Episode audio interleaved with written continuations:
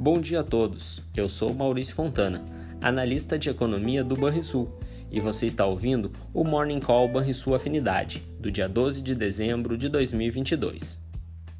Vamos aos destaques do dia.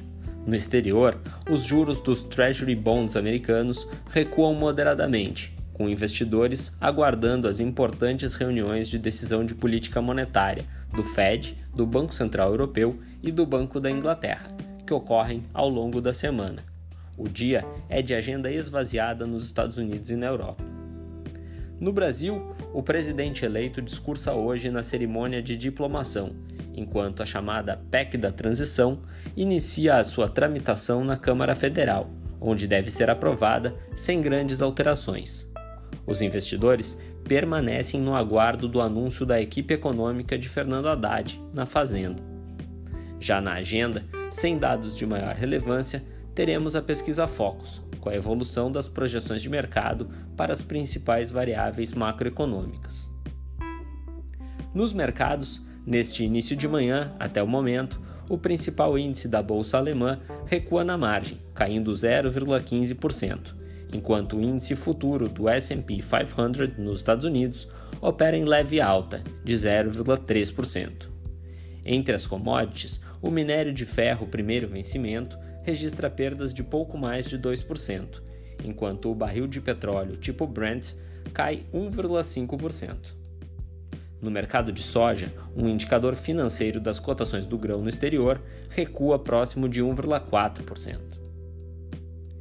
Entre os dados mais recentes de economia no Brasil, cabe citar que após a alta de 0,41% no IPCA de novembro, o indicador deve acelerar para próximo de 0,6% em dezembro, devido à alta sazonal de alimentação e bebidas, ao fim dos descontos da Black Friday nos grupos artigos de residência, vestuário e saúde e cuidados pessoais, e ainda pela pressão esperada em despesas pessoais baseada nos gastos com recreação nesta época do ano.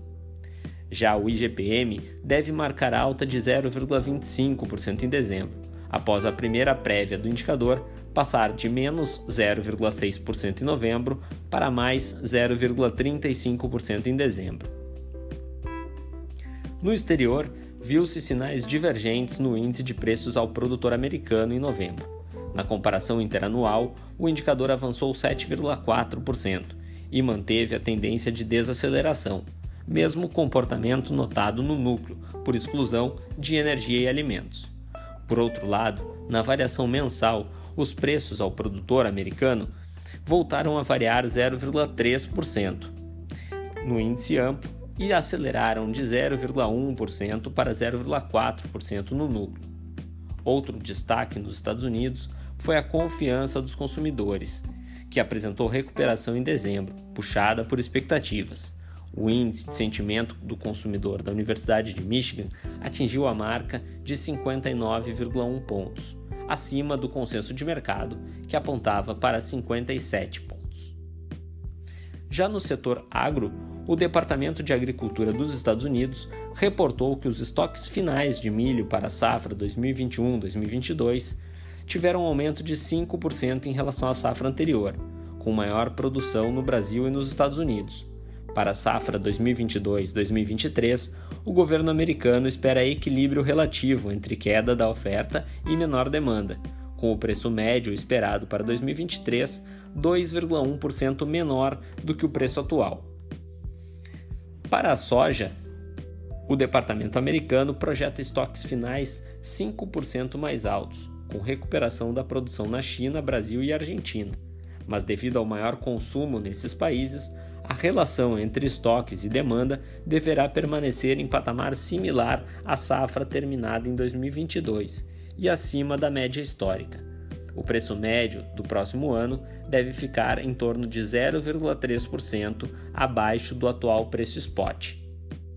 Por fim, para o trigo, o Departamento de Agricultura americano acredita que os estoques finais em 2021-2022 devam ficar em torno de 5% menores do que na safra anterior. Já para a safra 2022-2023, os estoques finais deverão ficar ainda mais apertados, de forma que o mercado futuro indica um preço médio em 2023 em torno de 5,6% acima do atual preço spot.